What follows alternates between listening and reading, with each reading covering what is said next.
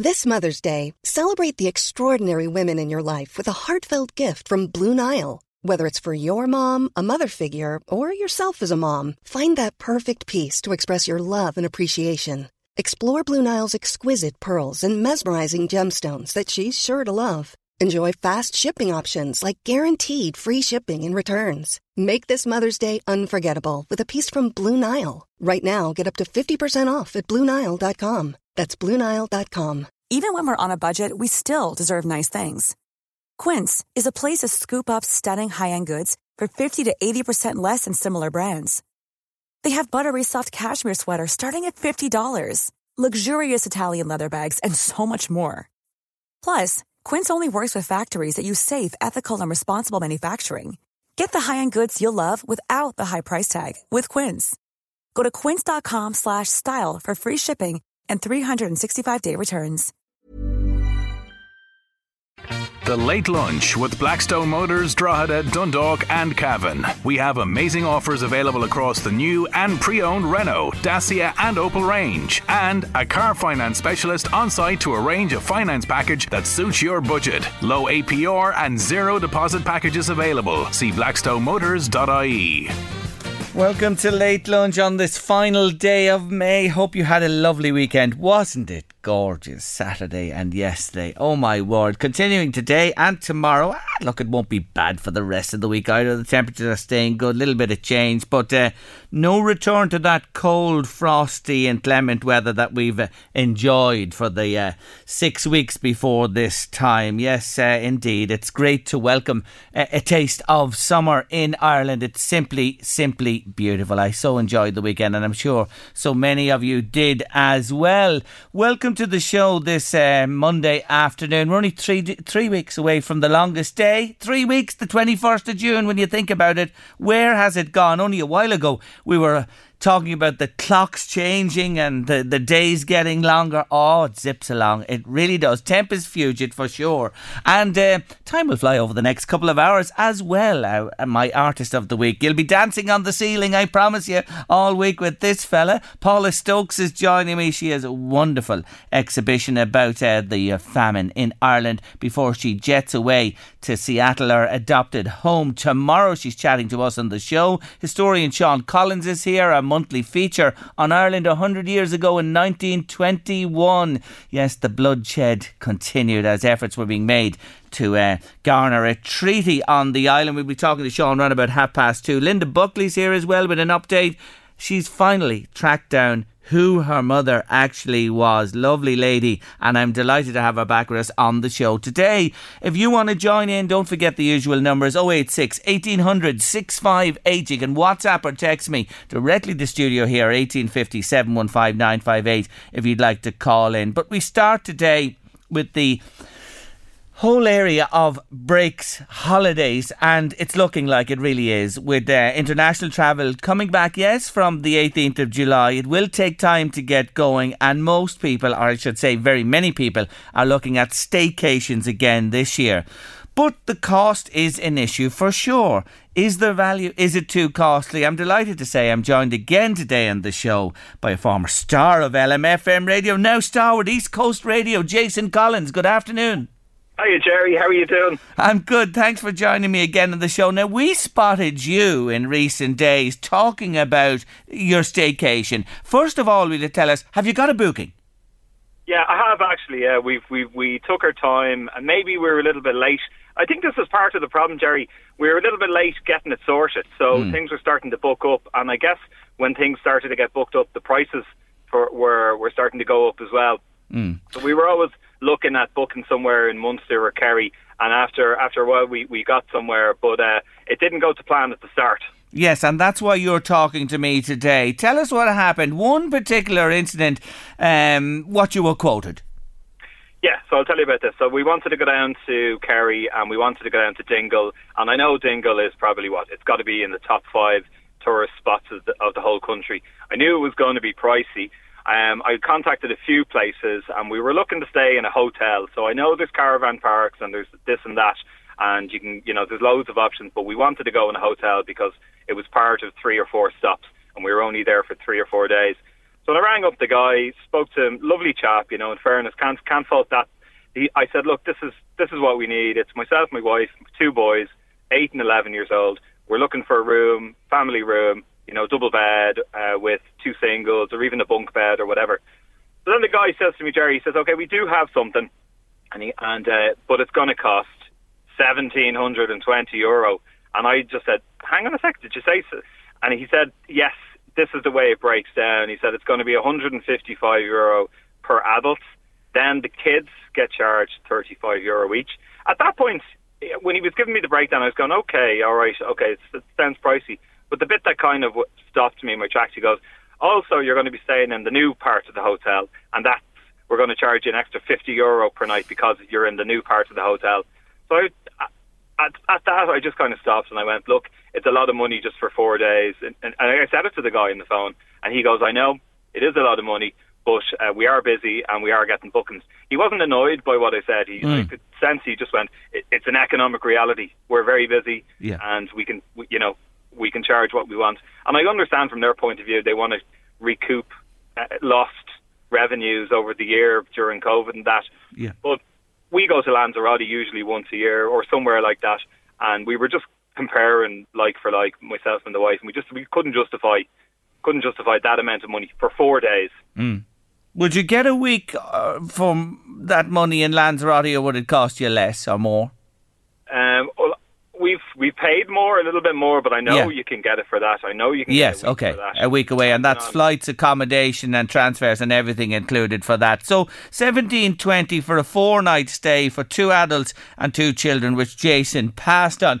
Anybody listening today doing well in terms of booking staycations, or found the same thing that it's been pricey? We want to hear from you on the show. The numbers 086 1800 658. WhatsApp or text me now, or you can call in on eighteen fifty. 715958.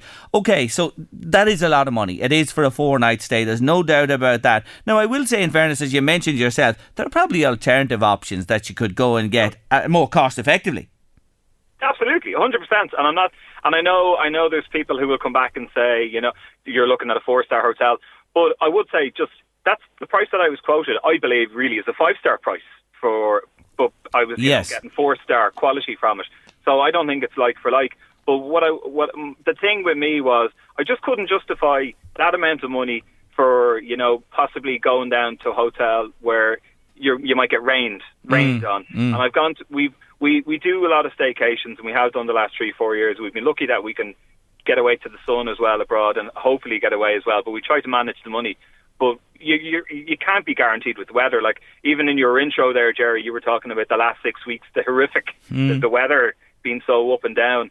So we've gone away to Cork and been on the beach and and been rained on, but we still we still do it. So seventeen hundred and twenty seemed a lot to me to pay for for four nights in a hotel in an area where it could potentially, uh, be, you know, be inclement weather-wise. Yes. Whereas you know when you're going abroad that you're, You're going to get pretty much Yes. nine, nine oh, yeah.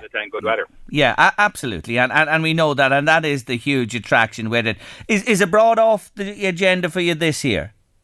Well, we're hoping to book for the end of the year and Right. maybe go away for go away for Christmas. But it is for now. It is for now. I just I don't feel comfortable yet or ready to Yeah, you know to, to get on a plane and to be in such close quarters with people unless I'm sure that everybody's been vaccinated, Mm. myself included. I'm just not comfortable with it. So um, we're not in it. We're not in the rush to be getting on a plane and that. But I know there's lots of people who are. Yes. It's just it's it's not it's not for us at the moment. You know. Okay, but you, uh, coming back to what I mentioned to you first, you have a booking. You have a booking in Kerry as well, and you're happy with it. You feel it was value for money.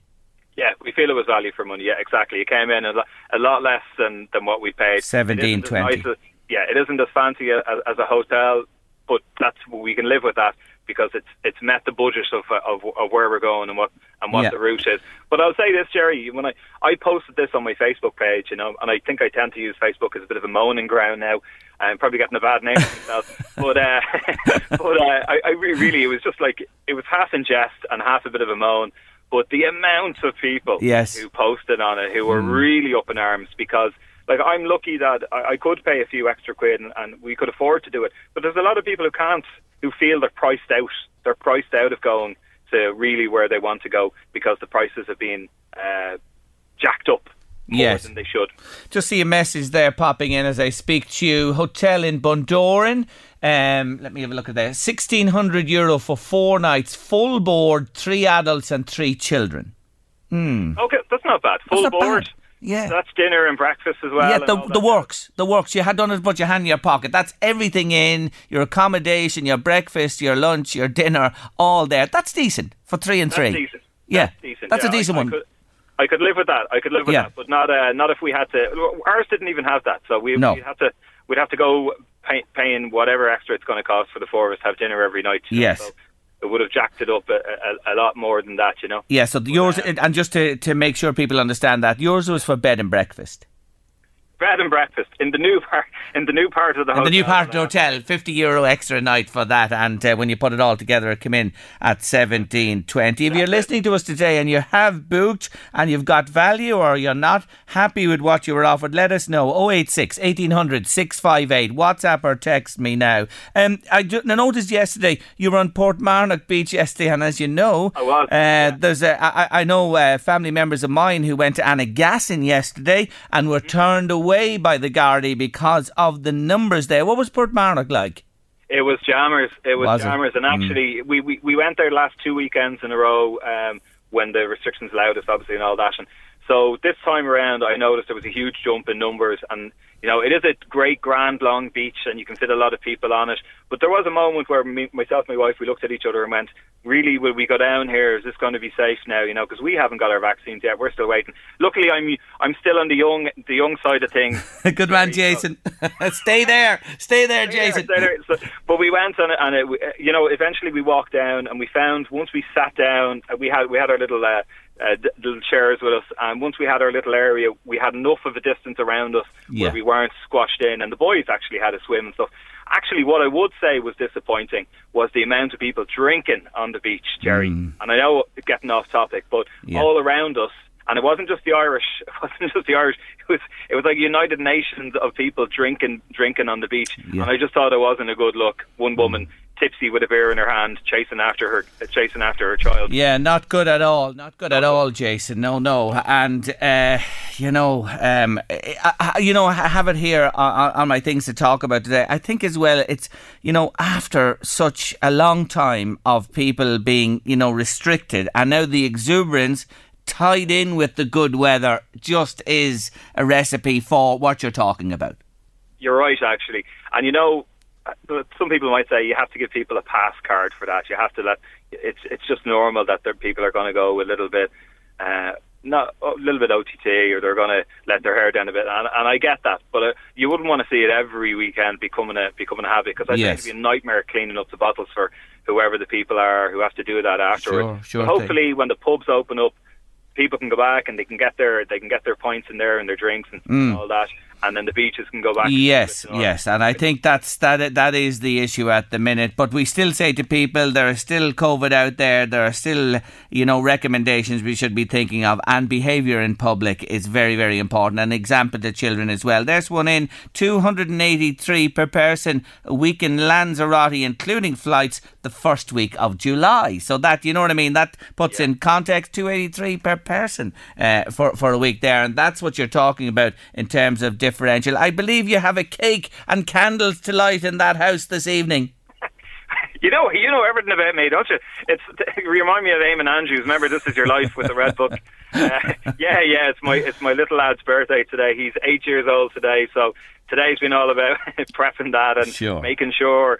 Like we we live in a duplex apartment, so we're not able to have people in for for. We don't have a back garden, I mean, or Yes. to have to have people in for a party. But we're we're going to make it a great day for my son, and um and uh, sure he's going to get spoiled rotten all the presents and stuff, and hopefully fingers crossed when when it, when when we're able to we'll Yeah. have a proper big party for him Great. and get people in and stuff. So you're very good for for saying that. Ah, we wish him happy birthday, Luciano. Happy birthday today, young man. Enjoy, and you're going to have a great day. Jason, you're great. Thank you so much for uh, speaking to me today. All Take care of yourself. Bye bye. That's bye-bye. Jason Bye. Collins there. Now, I have Terry Kelly on the line. Hello, Terry. Hello, Jerry. How are you doing? I'm very good, and you're on to chat to me about this subject as well, because you do believe, right? You can experience what Jason experienced there, and the costs are, are high, but you, you've had a slightly different experience. Yes, um, well, we're kind of known in the family as you know going on these little mini breaks all the time. Um, it's just my husband and I, and um, you know in the winter time or in summertime or whatever. And I've a habit of going on uh, the different uh, websites, and there's a few of them there. And I was just looking them up there before the program, and there's great value to be got in these breaks. But first of all, just to say, like we're going away now at the end of June, mm. and we're having a five-day break. Now I kind of did it individually myself, like a little travel agent. So we're going down to Ballykisteen and Tipperary, then we're on to Cork for two days, round to Clare for one night, and back up to Port Portlaoise to visit uh, relations there. And it's working out at roughly 386, 390 for the two of us for those days, bed and breakfast. And then we've a, a, habit of bringing, you know, the flask for during the day and yeah. getting a few takeaway cakes or whatever. Good woman. And yeah, so kind of that's kind of roughly what we got, and I got another breakdown for September. Yeah, but I was just looking up stuff and just to show, just to kind of tell you, there's like Irish Mini Breaks, which is a co- an Irish company. I think they're out in Blanchardstown. Mm. Dave is the man, and um, they do great value. You can ring them directly or go online. Then you've got Little Breaks. We have one two three ie breaks and Irish. Uh, oh yeah, said Irish Mini Breaks. But anyway, just uh, for example, like the Clanard Court down in Athy, they have a five night break for 410 euro from Sunday to Thursday for July and August. Very and good. all uh, you just pay then uh, for the meals, you Mm, know, mm. Uh, for the kids or whatever. And then the other one, uh, Dave was just saying that a lot of people um, are veering off going to Dublin at the moment. You know, there's great value in Dublin. Um, again, four star hotels, the Clayton Hotel, and all that, and you can get from seventy nine euro per night.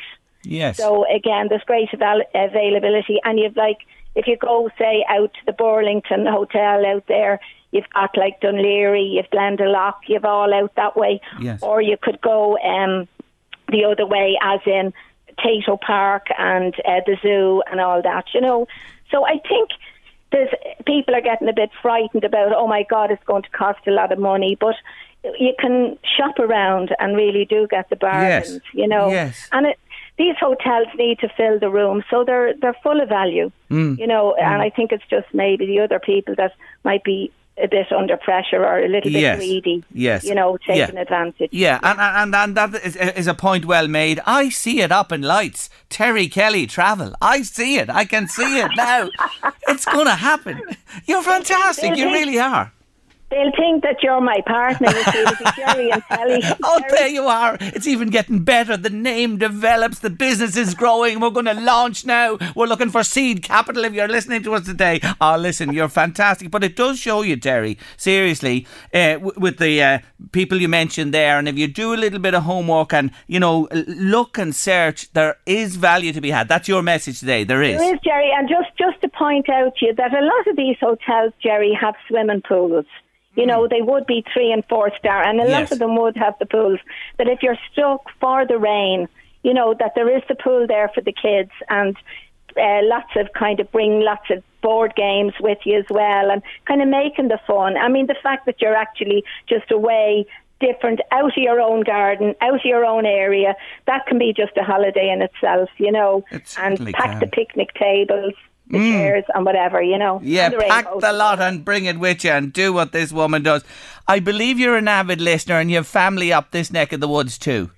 I have. Uh, we have two lovely nieces, um, Sinead and Marion, and their families. They live uh, Ballymakenny Road and uh, Mill Millmount. And then my husband is from the lovely village of Julianstown. Ah, great. So uh, great memories of the El Molino down there. Oh as well. my, oh my! The El Molino. If you saw it now, the state of it's in bits.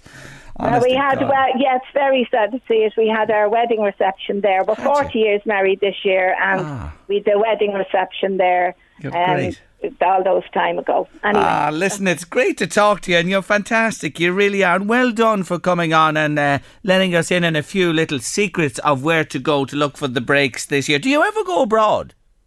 Oh, we do. Oh, yeah. Yeah. We oh, yeah. We love Tenerife and we, we Yes. go to Portugal and Spain. Oh, yeah. We love the holidays as well. But just at the moment now, you Yeah, yeah, yeah, yeah. you, you don't you don't go there. Know. You know. So Anyway, most of we'll, have you back when the flying starts to get more hint and tips from you outside of Ireland. Terry, you're fantastic. Lovely to talk to you today.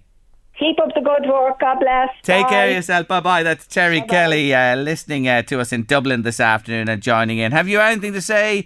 Have you found expense? Have you found good value? What's the story in Ireland this year? Staycations? Any thoughts on abroad? Love to hear from you. 086 1800 658. WhatsApp or text me to the show. First break of the week on the last day of May. Thanks indeed. Uh, lots of messages coming into us about holiday staycations and breaks. Jerry, booked Killarney for four nights from the 21st of June. 440 for four nights, 110 a night for room only. It would be 500 if we wanted breakfast. It'll have to be McDonald's at this stage. Very hard to find somewhere. Funnier thing is, Airbnbs are far dearer.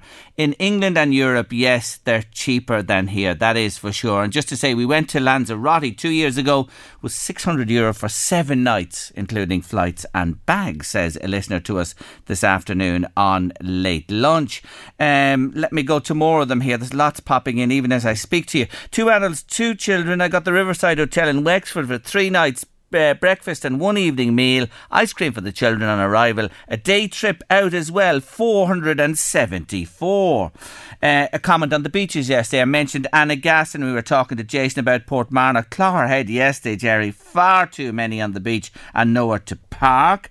Um, Hi, Jerry. I'm going to Kerry with my husband for a week in June. Not a hotel, staying in a lovely B&B, 560, very reasonable. Can't wait, says another listener. Uh, that's uh, yeah, we got that one on Bundoran, and I mentioned that a moment ago, and more besides popping into me here. Jeepers, I can't keep up with them here on the WhatsApp as they pop in. Um, another one here. Let me see. Can I tell you what this one is saying? Yeah. Um, Happy with the deal I got. Two nights B&B and dinner and one night in Port Two adults, two children. Just have to pay a little extra for the children's meal. That's midweek in August, says Siobhan. And I'm happy with that for our break. Keep them coming to me. Breaks, holidays, what are you paying? What are you finding out? 086 1800 658 by WhatsApp or text. After two on late lunch, Linda Buckley. She's found all found out all about her mam, but taking us towards news and weather at two. Yes. It is. It's here. Texas are right. The summer sun is with us at long last. Enjoy, enjoy.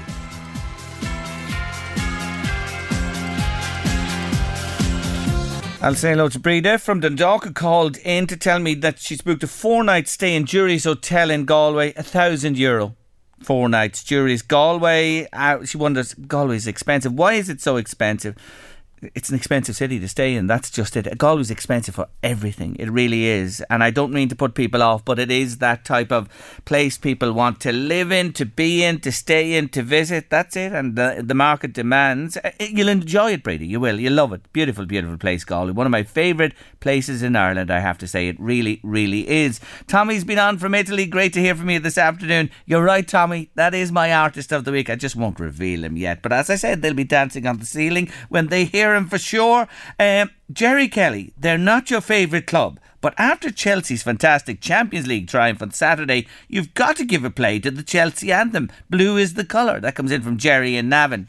Football is the game. We're all together, and winning is the aim. And they certainly won. I didn't see the match. I was fishing on Saturday evening, uh, but I believe Chelsea deserved their win. City, the Holy Grail, evades them still. Two Champions Leagues for Chelsea. Look, I've nothing against Chelsea, to be honest. I loved them as a club, especially years ago uh, in the old Stamford Bridge and that. But you know, this man Abramovich, there's no doubting he, he knows how to do it. He hires and fires at will and it yields dividends. It's as simple as that. I'll see what I can do later on in the show. Anyway, you're lucky you're blue and not red and white to be sure.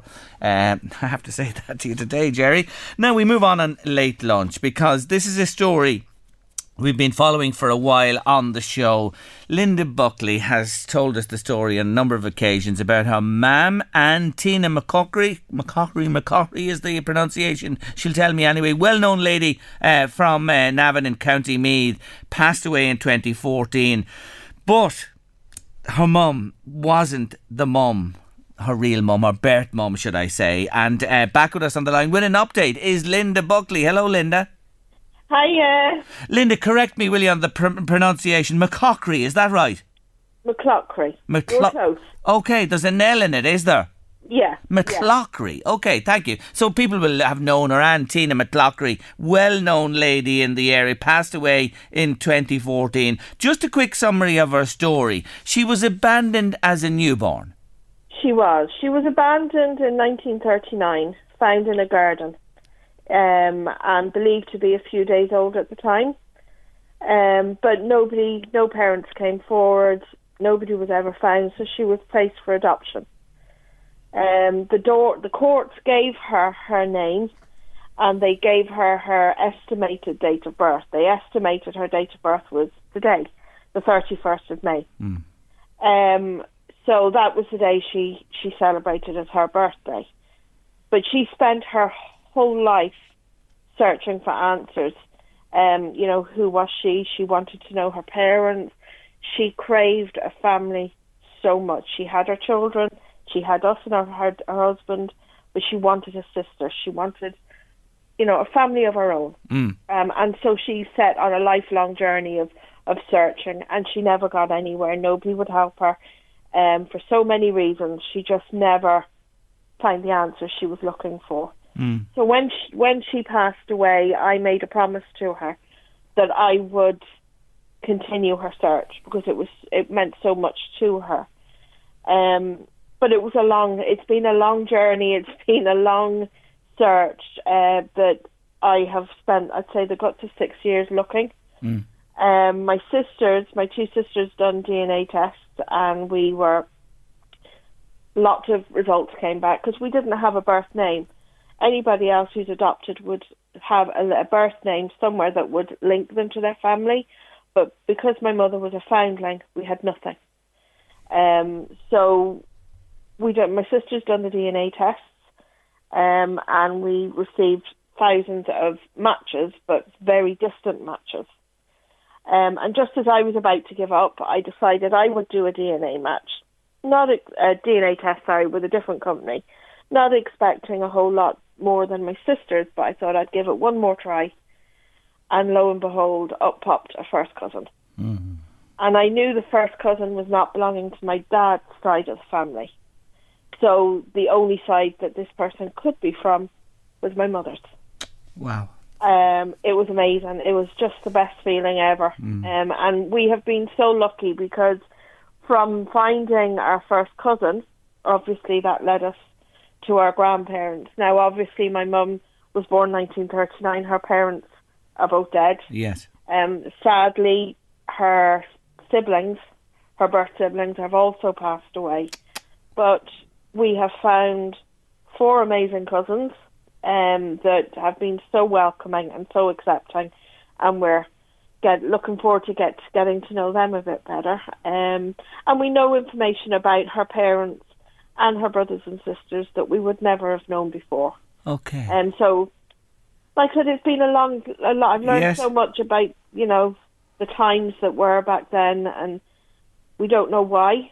We don't know why my mother was abandoned, but that's none of our business. Mm. But You you know, it's found, you do know, so your mum's, you're, you're 100% sure you found your mum's dad, which would be your Yeah. granddad. That is, there's no doubt about that now. You've, No. you've nailed that down. As regards her, her mother or your granny, what's the story there? Well, we have narrowed through the DNA matches. You can link the DNA to it's it's long and winded, but you can link the matches to all sides of the family. Mm. So I've been able to link all the matches to all sides of my cousin's grandfather, which would be my grandfather. So there's no doubt there whatsoever. Um, the mother, we believe, is one of four sisters because all the all the other rest of the DNA leads back to their family. Mm. Um, you don't have t- enough time for me to go into it. No, there, no, but no. But w- w- we know it's we know it's one of those four. Okay. We, yeah. So you've narrowed it down to that to to one of four. And uh, I look, I, I'm assuming here. I assume that woman wasn't his wife, or, or, or was no, Well, no. And, you know, I want to be respectful Yep. because times are so different now, and I hold nothing, no judgment, no nothing against um, what happened. Yes. We believe that the the mother could have been his wife, um, but there is an also a strong possibility that she could have been one of her, let's say, one of her family members. Yes. Okay. Um, so we're, there are other people going to do uh, DNA tests, and after those results, we should be fairly. I already have it in my head. I, I think I already know what the answer will be, but we need to get the results of the, the other DNA test. Tell me this: when you look at uh, images of your cousins and that, is the resemblance there? Oh, absolutely. There's a picture of my uh, grandfather and my mother who are very alike. Um, the the lady we believe to be the mother, her sisters and herself as younger in younger days are the image of my mother at the same age. My nephew is very like my cousin's, one of my cousin's fa- um, father. Um, the likeness is unreal, and you're always weary of photographs because sometimes you can see what you want to see.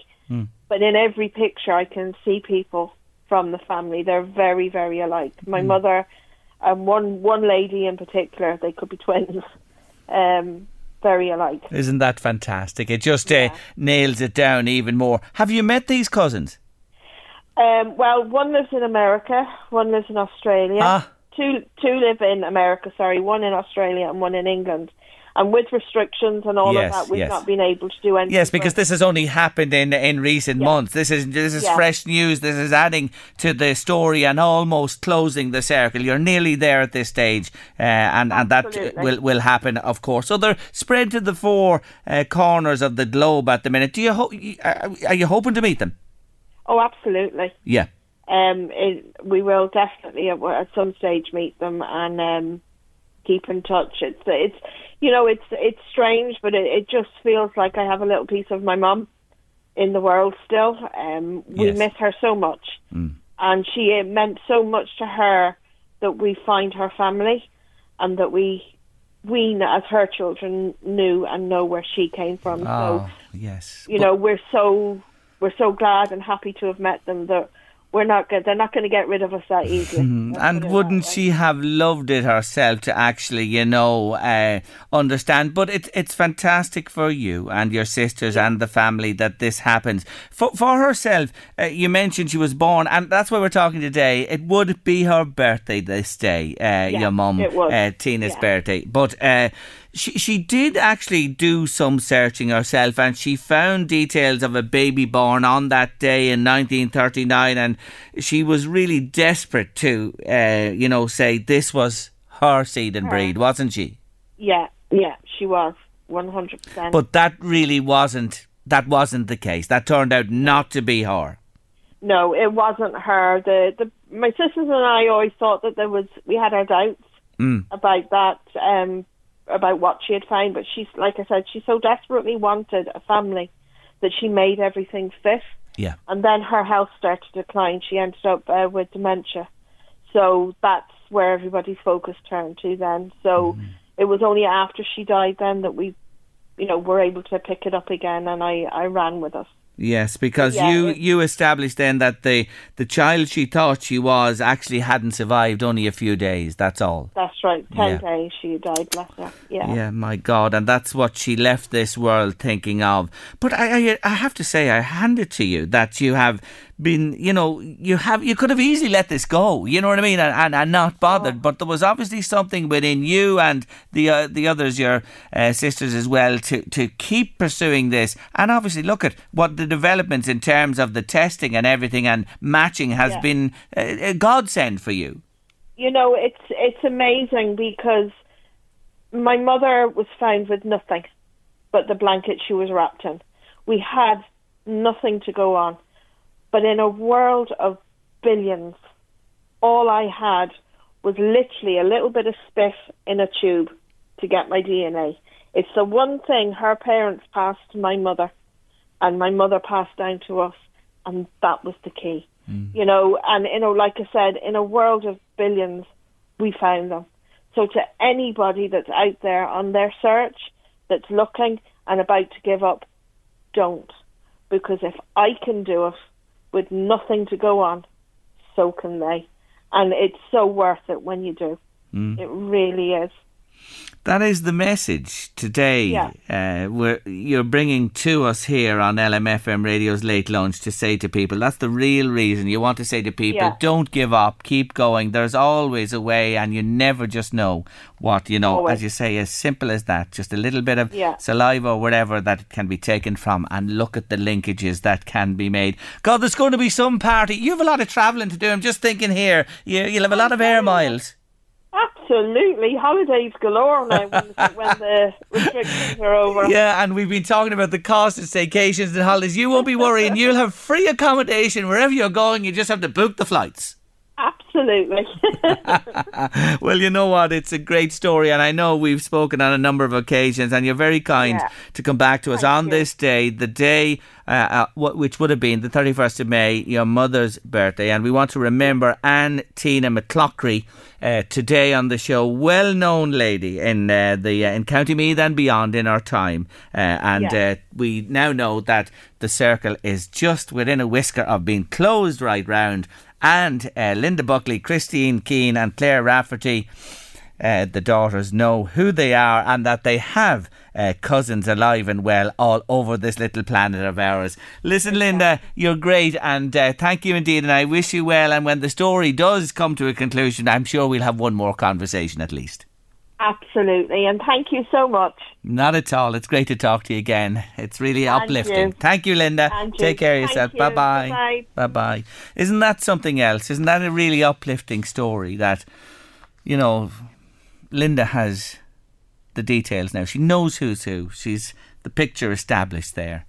Well done to her, and I'm delighted for her uh, on this special day that she's been able to say to us, look, We've kept going and uh, it's yielded dividends for us. Late lunch, LMFM radio. Still to come on this afternoon show. Historian Sean Collins will be with us in a wee while, reflecting on Ireland 1921 at this time. A regular feature here in Late Lunch each month during the uh, centenary anniversary of that special year. My artist of the week and we'll be talking also today about a wonderful exhibition remembering victims of the famine. Yeah, the Beatles, and here comes the sun, and your late lunch this Monday afternoon. We're on a sunny theme on the show today. Thank you for all your comments. I'm going to dedicate that one there, firstly, to Nolan Bernie McCormick from Ballymakenny. Best grandparents in the world. That message comes in from the crew in Shrewsbury in England, Mayo, and Termonfeckin. And uh, have a happy day to Noel and Bernie McCormick this afternoon. Uh, delighted to hear the news uh, about Linda and her mum, says Angela McDonough, who's a very good friend from school of Linda's. Thanks indeed, Angela. Nice to hear from you today in the show. Getting back to the breaks and uh, the cost of them. Uh, going to meet my granddaughters for the first time, one in Galway, one in Cork. I'm staying at the Parkhouse Hotel in Galway, two nights B&B, bank holiday weekend, 498 euro. Three nights in the Metropole Hotel in Cork, uh, B&B, one evening meal, one afternoon tea and parking, 558 euro.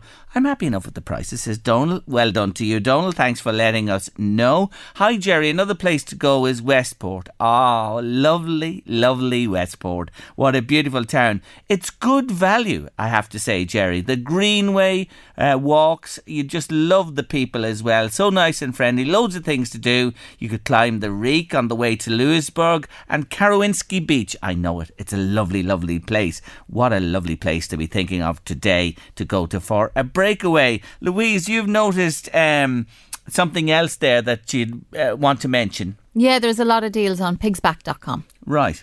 There's one, just to give you an example, there is one in a hotel and spa in County Galway, and it's 89 euro uh, per night for the room. And that's um, that includes full Irish breakfast, a glass of Prosecco uh, per person. Um, use of the leisure facilities, and 20 euro spa product credit. Mm. And if you want to bring your kids, see, uh, kids up to three can stay free of charge. And then over f- between four and twelve, you pay ten euro per night B and B, and then over that twenty euro B and B. That's right. steal compared Yeah. to prices we've been hearing. like. Yeah, that's that's a good price. So pigsback.com, there are, are deals to be had in there as well. You know, I think as Terry said to us earlier on, it, it takes I'm a devil for that as well. You know, not doing it, not searching. You know what I mean? If you put in a bit of time and look round and and do a bit of work, there are deals to be had. That's for sure. There is expense and there is expensive uh, package as well. But you know, it's a market. It's a free market. The, the demand is there, Louise. You know, Oh yeah, and will at the pay minute it. Yep. there is. And Yeah. I suppose people have want to kind of make up for being Yeah, closed for a year, and you can understand true. that too. That's true. And look at all the money that's been uh, saved in that period of time that we hear about as well. You know that people, you know, people are looking to spend now at, at this time. But and an, another tip I've kind of, I've, Mm. well, I've come across during my search, search it seems to be um, apartments that are used during the year for students, say for Cork University. yeah, And you can rent a, a whole apartment there for a week, say for as little as 800 quid. Mm, okay. So there's value to be had in areas like that if you do do a bit of research. Wasn't the weekend just lovely? I just saw that we, we you see on LMFM there, you know, Bettystown yesterday. That incident was not nice in Bettystown yesterday, and Gardaí are appealing for help. Uh, I mentioned Annagassan. I know from family, uh, people couldn't get onto the beach there. We heard about Clogherhead being jammed as well. Jason was talking about Portmarnock. You know, Seapoint. Yeah, I, I ju- yeah, I just say again, you know, people are exuberant after the last year or more, and calming that is difficult, especially when the weather takes off like Mm, it is. You know what I mean? I'm not trying to justify it in any way, but I will say to you that people, there's that pent up desire to get out and about, to enjoy the weather, to meet people, and it's difficult. It is difficult, and we're still wary of you know what in the background. But I can understand. I, I don't understand the litter and rubbish and the bottles Left and behind, yeah. left behind and people being drunk in public. There's no need for that. But those things are not a good side of it. But I do understand people feeling like that. I, I really do. Was I telling you I was doing a little? I mentioned it there top of the show that April was the most was the frostiest month. April, April mm. just gone by in over sixty years. And it- 60 Mm. years, 60 wow. years. It was the fro- there was the most frost on nights, and it continued into May. And the average temperatures were between 1.5 and 2 degrees below normal. You mightn't think that's much, but it's a lot. You know what I mean? When it's consistently happening as well, and that's that period that we we And there's no reason for it. Like it's it's just No, it's just the uh-huh. jet stream. The jet stream. You know this jet stream thing that we. It's bringing this warmer stuff to us now. Stay there, jet stream. Don't budge, please. Stay in that vein for the the next three to four months. But look at we are an island nation on the edge of Europe at the Atlantic at one side, and it is very difficult, you know, to to predict. And I think that's the attraction as well. Coming back to it of going away to guaranteed sunshine. Yeah. you know that's uh, Jason made that point well there to us. so you have to bring on. like four different jackets if you go anywhere you in Ireland. You do, you do. Suit all occasions. You know, I'm sure people remember those times of going for a week to a, a mobile home or a caravan or something like that, and it never stopped raining for the week. Wouldn't that just be torture with a family? Torture. With young kids, absolutely. Oh, you'd just be as well being at home, to be honest with you. I, I say that. I have one uh, philosophy on this with small children. I wouldn't bring small children on holidays anywhere. No. At all. No, I wouldn't be bothered bringing little things on what holidays. ages are you? What ages are I think you? a child. You need a child. Like you're talking about a baby, one, two, three, that type of age. You know, coming into four, five. I suppose you'd start considering. You know, uh, uh, bringing them, but bringing Abroad or anywhere? Just anywhere, even down the country. your back garden.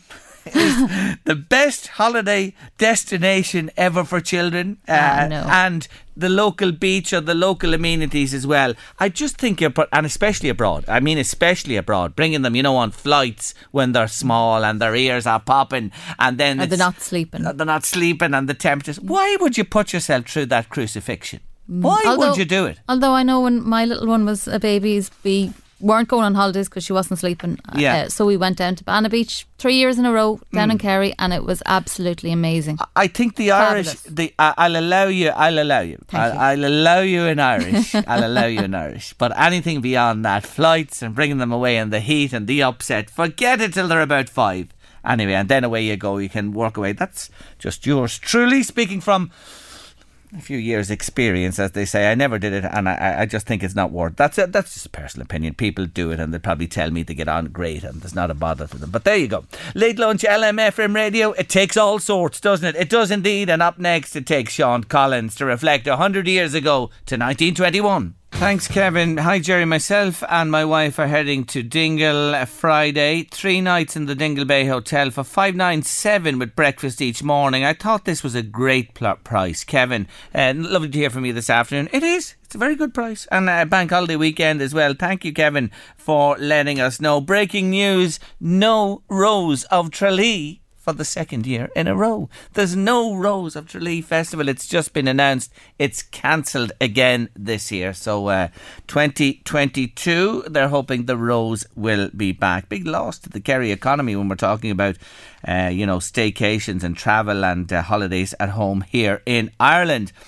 Now, it was an entirely different story a hundred years ago, this time in the country. The War of Independence raged on. Over 200 people lost their lives in the month of May, and that included fatalities right here in the Northeast. And to fill us in on our history, I'm delighted to welcome back historian Sean Collins. Hello again, Sean. Hi, Jerry. How are you? I'm good. Yes, that's a lot of people dying in a month, Sean. Yes, in May, uh, we started on the very first day of May. There were 13 um, violent deaths as a result of what was happening in the country. Uh, one of the first was a man called Henry Cowie, who was an RIC officer at Newbliss and Monaghan. Uh, the war was at its height. Uh, upwards on 1,600 would die over the six months of the war. So May is the second last month. Uh, in the month itself, 226 people in total uh, died violently as a result of the war. Soldiers, RIC men, black and tans, IRA volunteers, farmers, farm labourers, shop workers, ex servicemen. It was right across the board. It was really tragic. Uh, typically, of, of what was going on in, in many parts of the country on the 14th of May, uh, John Joseph McGee, who lived in Millgrange and Greenore. Uh, his headstone says he was an IRA section commander. The house was surrounded by black and tans, and the family offered them money not to take their son, uh, John jo- John Joseph, but they took him. And a few minutes after they left the house, the shots were heard, and he was found lying in the field not far from his home. And and that was just typical uh, of what was happening all around the country. Um, it's said to have been a retaliation because a policeman was wounded uh, a few days previously in a, uh, passing shooting. Um, locally, uh, the IRA blamed a Brown family who were uh, Protestant landowners in the area, and they burned their house down. And again, that was typical of what was going on at the time. Uh, I saw on the 19th of May, Sean Collins, a Mayo man, was killed in an ambush. So it, it wasn't me, but maybe some people would be glad it had it been. Uh, no, Sean, don't be so hard on yourself. Go on. Joseph Anderson, an RIC seaman based at Gormanston, was killed at Hampton and Balbriggan by the IRA. He was a bandmaster in Gormanston, and a group of four IRA men approached him and killed him at Hampton. Um, in Drogheda, on the 23rd of May, Thomas Morgan, uh, from Francis Street, who was a butcher uh, in the abattoir in Dyer Street, uh, was drinking in Connolly's bar in Shop Street uh, with a group of aux- auxiliaries uh, when a gun he was handling went off, and he died later from his wounds, uh, leaving a widow and young children. But it was just typical of the time. There were so many guns around. it was easy to find yourself on the mm. receiving end while not intentional. Uh, at Carnaross in County Meath, Brian Bradley, a postman, was court-martialed by the IRA. He was con- proved to be a spy, and he was executed by members of the Muller Company. It was said that he had compiled lists of local IRA members for the authorities, but he was just an ordinary postman, so it's a very sad story.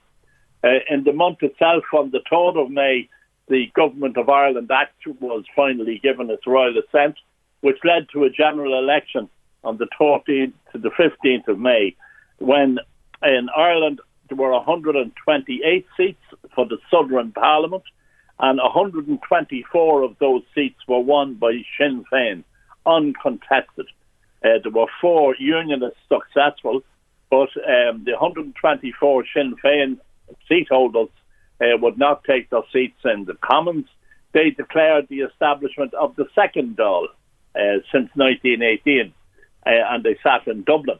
Uh, up north in Ulster, uh, the country had now been divided by the Government of Ireland Act, and there were 60 seats in Ulster, and 40 of them were won by the Unionist Party, and 22 were different other parties uh, independent unionists, some Labour, and a number of nationalists. I suppose the highlight of the month that everybody talks about was the burning of the Customs House in Dublin. Mm. Uh, it was one of 107 attacks carried out in Dublin during May by the IRA. Uh, the volunteers uh, attacked the Customs House. Uh, the Dublin IRA units occupied and burned it. It was the centre of local government in Ireland. The building uh, was quickly surrounded, forced by two companies of auxiliaries, and then several hundred more British Army troops. Five IRA volunteers and three civilians were killed, and about 80 volunteers were captured. Four auxiliaries were wounded in the firing. The operation was a major publicity coup, but a military disaster for the IRA. Interestingly enough, a local connection with the attack on the uh, forecourts two IRA volunteers, Paddy and Stephen O'Reilly, who were killed uh, in the attack.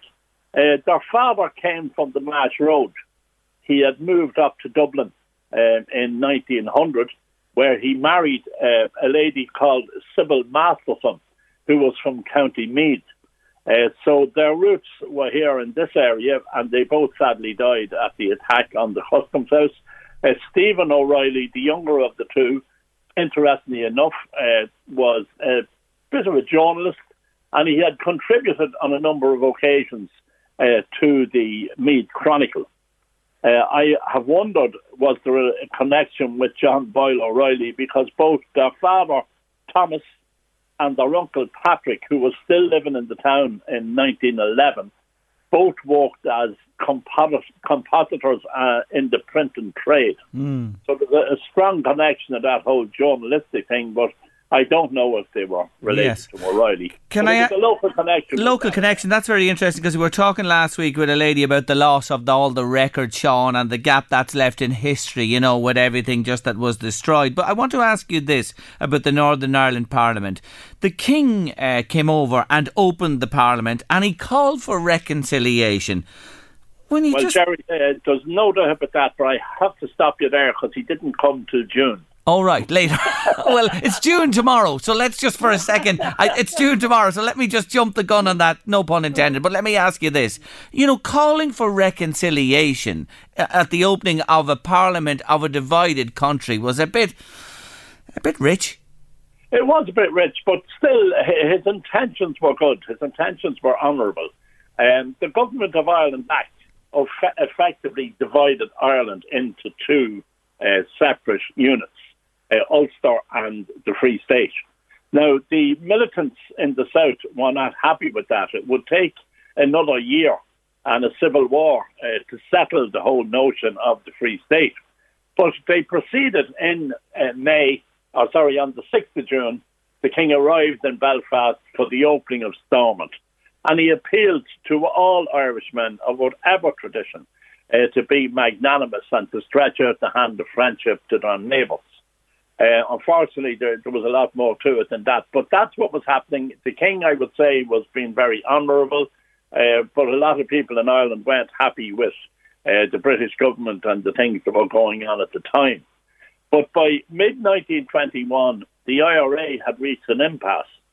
Despite its vast improvement as a fighting force since the days of close order drilling after Sunday Mass, it was too poorly armed to have much hope of dislodging the enemy from his heavily fortified strongholds. But the opposing forces and the government behind them had also reached an impasse.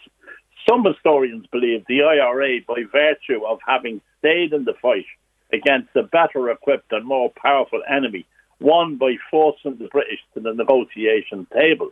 Now, negotiations were going on in the background while all this killing uh, was going on and all this violence in Ireland.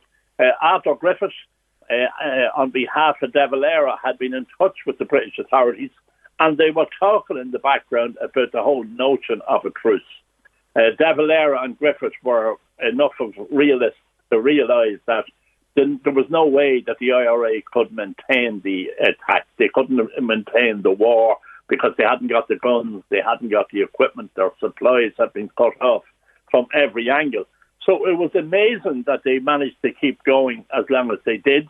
And as I said earlier, you know, in the month of May, 107 attacks in Dublin alone on the British authorities by the IRA would give you some indication of what was happening.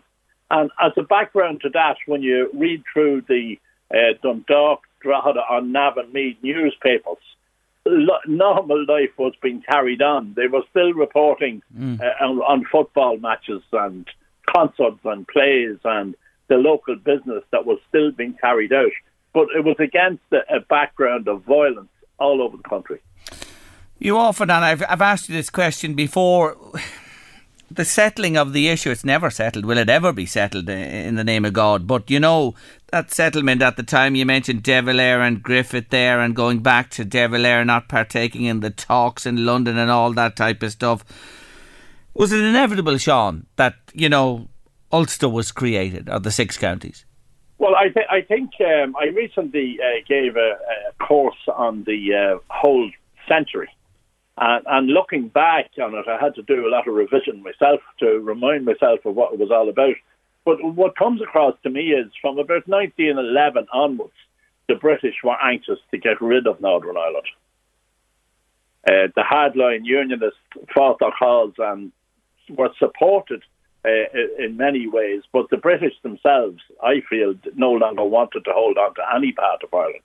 And, and I feel the, the events in the last few months would show us the same. Mm. Uh, they've now exited from um, Europe, and uh, I wonder are we going to end up with a, a 32 county island without a shot being fired because it will be the the the effects that Europe will cause, that the EU will cause across the, the continent.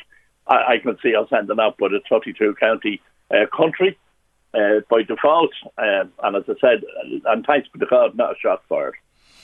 Interesting times indeed, Sean, lie ahead. And when we reflect on those times, my God, they were awful when you think of the loss of life and the atrocities and all that was going on a hundred years ago at this time. I've jumped into June, but only a little, forgive me. We'll be back with Sean in the month of June for uh, another update and a look back at Ireland 100 years ago, 1921. Sean, always appreciate your time and expertise. Thank you, Jerry. Thanks for joining me. That's Sean Collins there reflecting on this time a century ago. You have a, a news flash on kettles for me, Louise. Just that the European Recycling Platform gave out figures, and one in four people in Ireland recycled a kettle last year. Not surprising. I Everybody recycled one. Home. Yeah, I recycled one myself last week. Last week? Yeah. Again? No, do you remember I told you I had to change the kettle and I had it sitting in the garage at home and I went to the recycle centre, so I took it with me. Oh, gotcha. And popped it into the. Uh, Did you not just bring it back and give it to the person when you got your new kettle? No. No, no, I'm not. I had. I went to the recycling centre and put it into the old uh, place where reused or unused or unloved or busted kettles go, yeah, into the big container. There was a lot of them in it now that you mention it. You know, they, they break down the different uh, small electrical equipment and that. And I went to the kettle one and put it in with the other kettles, and they're all delighted to see my kettle and said, "We're all in the same boat here. We're all, you know all what, friends again. Yeah, we're all, you know what. I wonder what happens fr- fr- from there. You know, when you do recycle them, they obviously, do they melt them down and take them apart and take the bits out of them? You'd like to think they do. Seem so, yeah. You know, you have the lead and the plug and plastic elements of the kettle and then the metal, the element, all that type of thing. I take it it goes and they do what they, they say with it, that it is actually recycled. But I'm not surprised. One in four, so one in four people last year recycled a kettle. Mm-hmm. 19% then uh, recycled TV. Mm. But with the lockdown, not surprised with that either, are you? No. You know, people might have went for a bigger versions. Bigger or- and upgraded and that as well, that's for sure. But isn't it good to hear? Well, I suppose that's par for the course with kettles. What were you saying? How long would a kettle last you? I get about a year out of them. I did recycle uh, one last year. It actually broke during lockdown. It wouldn't open. The lid, the top Yes. of it wouldn't open. Yeah. But I suppose maybe one to two years. Yeah, I think that's really the lifespan of them because, and and when we were we were saying before, in a hard water area, you know, it's it's tough on the old kettle. The element gets filled up. But what did somebody tell us? Vinegar. Put vinegar in. Yeah. yeah. Vinegar is the tip if you have the hard hard. Don't leave it in though. No, no, no, no, no. That won't, nice cup won't tea. do you good. But anyway, that's a little uh, stat on recycling statistics. Did you see that? And uh, this um, would be of interest, I'm sure, to you, Louise, and many other people uh, listening today. Primary school children are to be taught languages. Oh, that's great news. Yeah, I thought so as well. Some schools kind of do a taster for them, but they don't keep it on. Like Yeah, the department is offering so many schools to to trial this for them. Quite a substantial number, I have to say. It'll begin in third class. and what languages do they say? No. They didn't say at the moment, but it's always something I felt. I know we did mm. it in secondary school. I did a couple of languages, but uh, the earlier you introduce it, the, the better for yeah, children. sure. you know. Kids are like sponges. Yes, and, and they'll pick it up quicker. I would say it will be French, uh, primarily French. You know what I mean? It, uh, Spanish and Italian, German. That's why I was asking because I know in post-primary level, Spanish is really, you know, popular. Mm. But but you can't get a Spanish teacher. It's very hard to get Spanish teachers. Right. Okay, Hispana listening today, we need you. We need your people to come here and teach us. We need your teachers. No, I don't want you to leave your system uh, denuded of teachers either. But um, yeah, so Spanish is popular. I would say it's those type of languages. German maybe as well. Yeah, and it's good to introduce at a young age because I, I you know, for for future. Um, life and travel and perhaps work on that as well to be proficient. Now, I'm not knocking the Irish language. The Irish language is lovely and people should learn our native tongue and that should be encouraged. But to have a Working language. yeah, a working, a living working language. But you'd want to make sure that you know if they started teaching Japanese in primary school, it follows through into post-primary. Yeah, but You know, I think they have that language there Yeah, as but well. I, I think that's a fair point. I think what they'll do is they'll surely dovetail primary into, Mm, they'd into the to. second level. You know what I mean? That you're forming a basis for the languages that will be taught. But I welcome it, like yourself. I think it's a, a very good move and something I'd like to see developed in years to come. That children are introduced to language in primary school from a young age. You're with late lunch on LMFM radio this Monday afternoon, the last day of May. I say again, June with us tomorrow. Still to come on the show, my artist of the week. We'll be telling you about him shortly and playing our first piece. And then Paula Stokes will join us. Brilliant, brilliant exhibition. She's from Navan uh, to do with the potato famine. All coming up on late lunch after this one. Well, I better mention this. It's Otis Redding sitting on the dock of the bay. Then we head to news, weather, and sport. Al's been in touch today. Perhaps it's time, Jerry, to talk again about mobility issues and on street tables and dining. That's a good point, Al. It is. Uh, lots of on uh, street stuff going up and being constructed around the pl- place now in our towns and villages. And you have to think about people who have issues with mobility and have to get about. What about those people? I'll come back to it, I promise you. Jerry says, Jean, my grandson is learning sign language in first class primary. Isn't that fantastic? Well done. That's great. That's another brilliant thing to be taught and learn for children as well. Thanks for letting us know, Jean, this afternoon. Now, I told you you'd be dancing on the ceiling with my artist of the week, and you will be. Lionel Brockman Richie Jr. was born on June 20th, 1949. He'll be 72 in three weeks' time. Yes, Lionel Richie is my artist of the re- week, and his career began as a student in the 60s. He was part of a number of different rhythm and blues groups. Then in 1968, he joined the Commodores, singing and playing saxophone, and he spent the next 14 years with them until he embarked on a solo career in the late 80s. With the Commodores, Richie enjoyed much success with hits like, do you remember them? Easy, Three Times a Lady, Sail On, Lady and Still. Yet it was Lionel Richie's ability to write and deliver those powerful love ballads that ultimately saw him strike out on his own. He released his debut solo album in 1982 Three top fives in the USA My Love, You Are, and the big number one, Truly. I begin Lionel Richie's story with this one today. I love it. Stuck on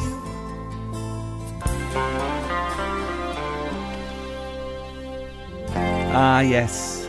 Lionel Richie. Love that song. Really do. Going back to the 80s there for sure. But Lionel is my artist of the week this week, and we'll hear more about him and more wonderful songs over the uh, coming days here on Your Late Lunch. We dedicate that to Brendan Conley in Dundalk, who's celebrating his birthday today. That comes in from all your family and friends. Now, next up on Late Lunch, our final guest this Monday is a very interesting lady. She's originally from Navan in County Meath, living in Seattle in the United States, but she's home with um, an exhibition called 1845 Memento Mori, and we're going to find out more about it in a moment. Yes, my next guest is an immigrant. She's originally from Navan, but she's been based for quite some time now in Seattle in the United States. She's an artist and a brilliant artist, and her latest exhibition is called 1845 Memento Mori. It's a famine memorial dedicated to the Irish famine, and she's on the line with me on late lunch day before she says au revoir to us here again. Paula Stokes, hello. Hi, Jerry. Thanks for having me on. Oh, not at all. It's about time we had a chat with you. May I say the heartiest congratulations. This is simply brilliant. Is it true it's taken 15 years to get together? Um, yes, well, it actually started 15 years ago. A lot of people have been um, asking and kind of laughing that I'm very slow. It took me 15 years to make it, but the um, the idea started 15 yeah. years ago, and then um, probably about three years ago, I actually really committed to making the work. And then, mm. of course, when I was ready to show it in Ireland last year, everything got postponed and we rescheduled it to this summer. So here I am. here you are, is right. Now, just for our listeners, explain this is work in hand blown glass.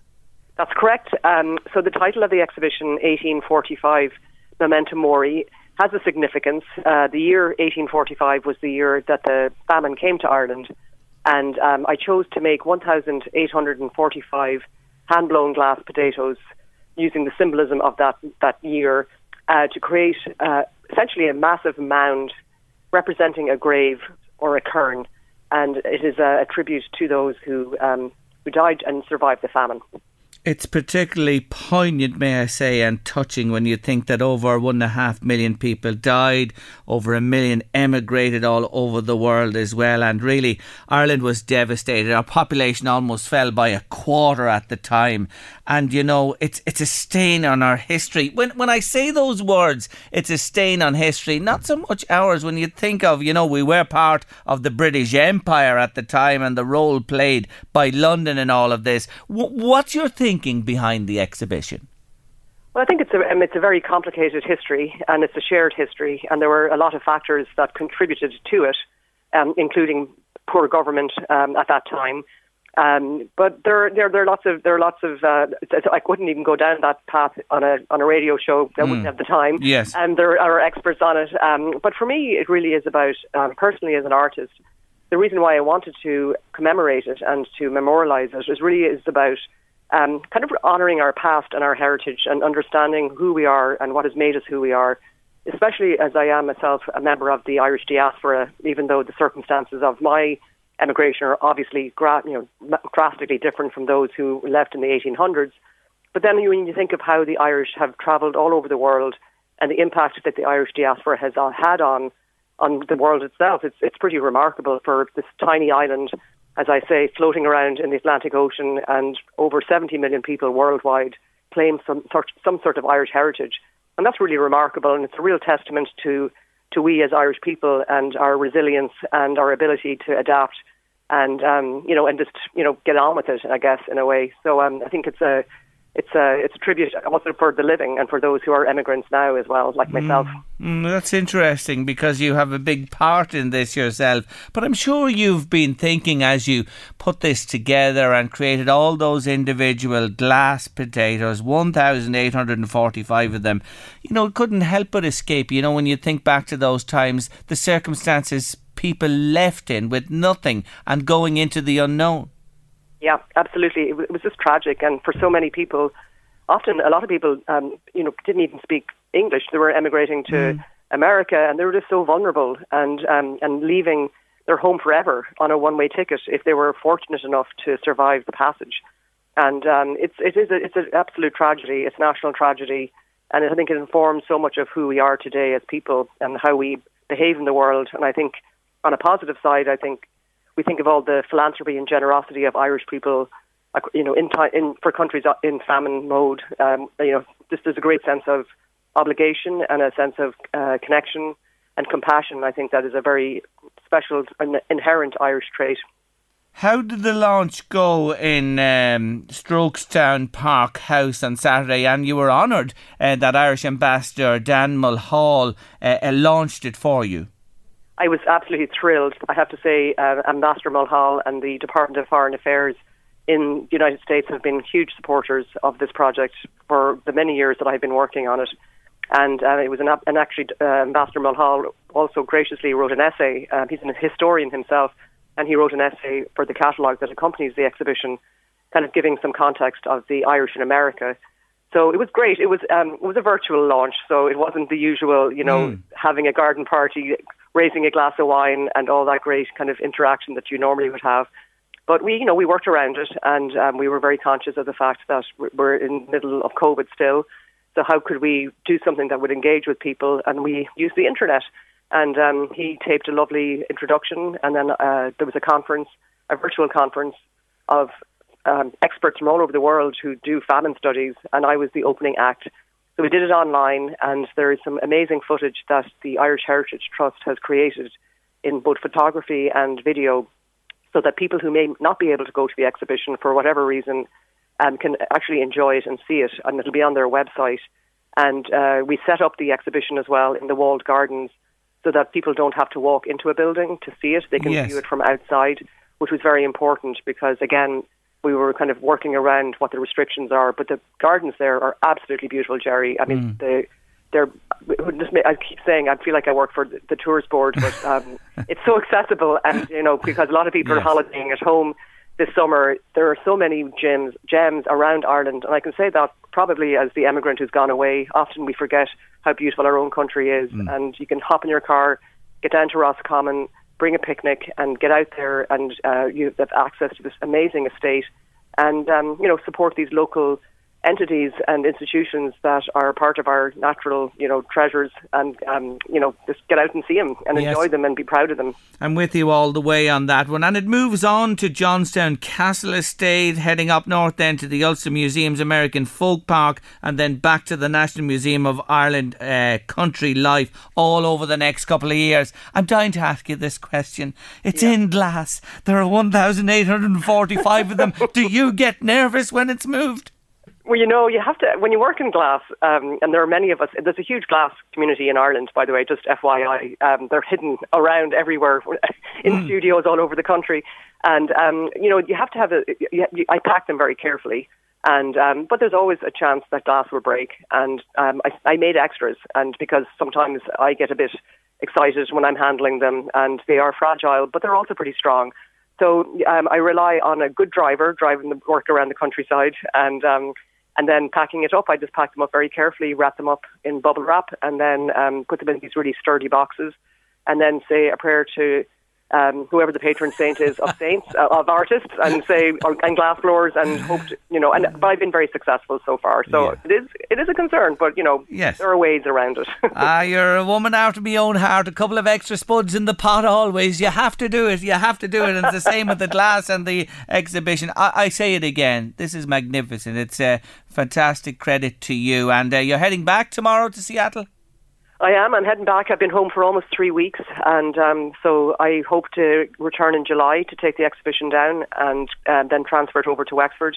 And um, God willing, you know, things will start moving forward um, ahead, you know, for more easy mm. travel. And um, and I'll be home hopefully a couple of times this year to do it um, at the different institutions. But yeah, I'm heading back to sunny Seattle tomorrow, and I'm, i think I'm taking the sun with me because I think it's going to start raining on Wednesday. I'm sorry. ah, listen, don't be that pessimistic. It'll be a little bit of rain, but you look at it's Ireland. We get over it, and we'll have the sun back. Please God again soon. You obviously love your adopted home. I do. You know, I've lived there almost 30 years, Yes. which is um, longer than I've been, a lo- um, longer than, more than twice as long as I've Yes. been, or no, whatever. It's like I've lived there longer than I've lived in Ireland. Um, our, Seattle's beautiful. It's got a very similar climate to Ireland. It's the landscape is very lush and green. Uh, the people are lovely, and um, I, you know, I miss home. I, I was in the shops earlier, and I said it was home, and the person looked at me, and I said, "Well, I'm lucky. I have two homes. I have Navan is my home, Ireland's my home, and I have another home in America. So I feel blessed." And um, so, you know, thank God for airplanes that I can get back and forth to see my family here um, as often as I can. Mm, sure thing. Well, listen, when you're back in July, we'll have another chat and we'll talk a little bit more about you and going out there and more of your work as well. But I just wanted to touch base with you before we lost you for a few weeks until you're back and say again.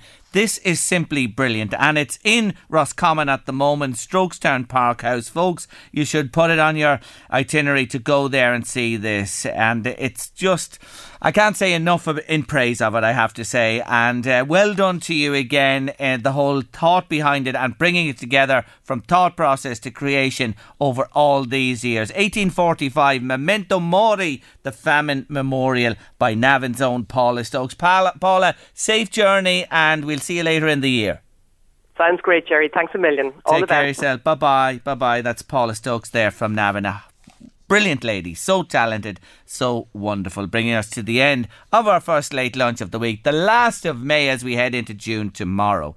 Now, coming up on the show, we'll be hybrid working, all of us from now on. That's the way of the world. Kira Gargan knows all about it, how to combine home and office. She's with us tomorrow. Ricky Gerard, yes, he has a brilliant new book about the local drama societies. And of course, we'll say hello to Paul Moyna on Tuesday as usual. Eddie's coming next with The Drive. Have a lovely evening. Get out into the gardens. It's the place to holiday this week if you're at work. It certainly is. And we'll see you tomorrow for late lunch, Tuesday, half one. Take care.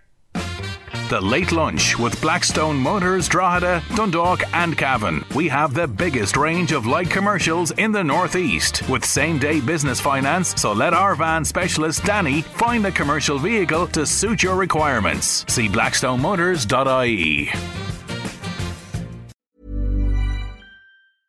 Imagine the softest sheets you've ever felt. Now imagine them getting even softer over time. That's what you'll feel with Boll and Branch's organic cotton sheets. In a recent customer survey, 96% replied that Bowl and Branch sheets get softer with every wash. Start getting your best night's sleep in these sheets that get softer and softer for years to come. Try their sheets with a 30-night guarantee. Plus, get 15% off your first order at bollandbranch.com. Code BUTTERY. Exclusions apply. See site for details. This Mother's Day, celebrate the extraordinary women in your life with a heartfelt gift from Blue Nile. Whether it's for your mom, a mother figure, or yourself as a mom, find that perfect piece to express your love and appreciation. Explore Blue Nile's exquisite pearls and mesmerizing gemstones that she's sure to love. Enjoy fast shipping options like guaranteed free shipping and returns. Make this Mother's Day unforgettable with a piece from Blue Nile. Right now, get up to 50% off at BlueNile.com. That's BlueNile.com. Even when we're on a budget, we still deserve nice things.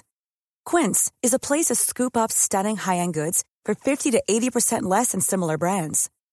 They have buttery soft cashmere sweaters starting at $50, luxurious Italian leather bags, and so much more. Plus, Quince only works with factories that use safe, ethical, and responsible manufacturing. Get the high-end goods you'll love without the high price tag with Quince. Go to quince.com slash style for free shipping and 365-day returns.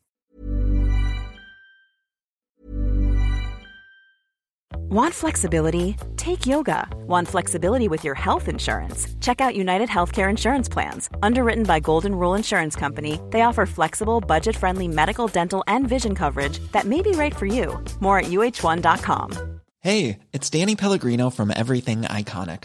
Ready to upgrade your style game without blowing your budget? Check out Quince. They've got all the good stuff shirts and polos, activewear, and fine leather goods, all at 50 to 80% less than other high end brands.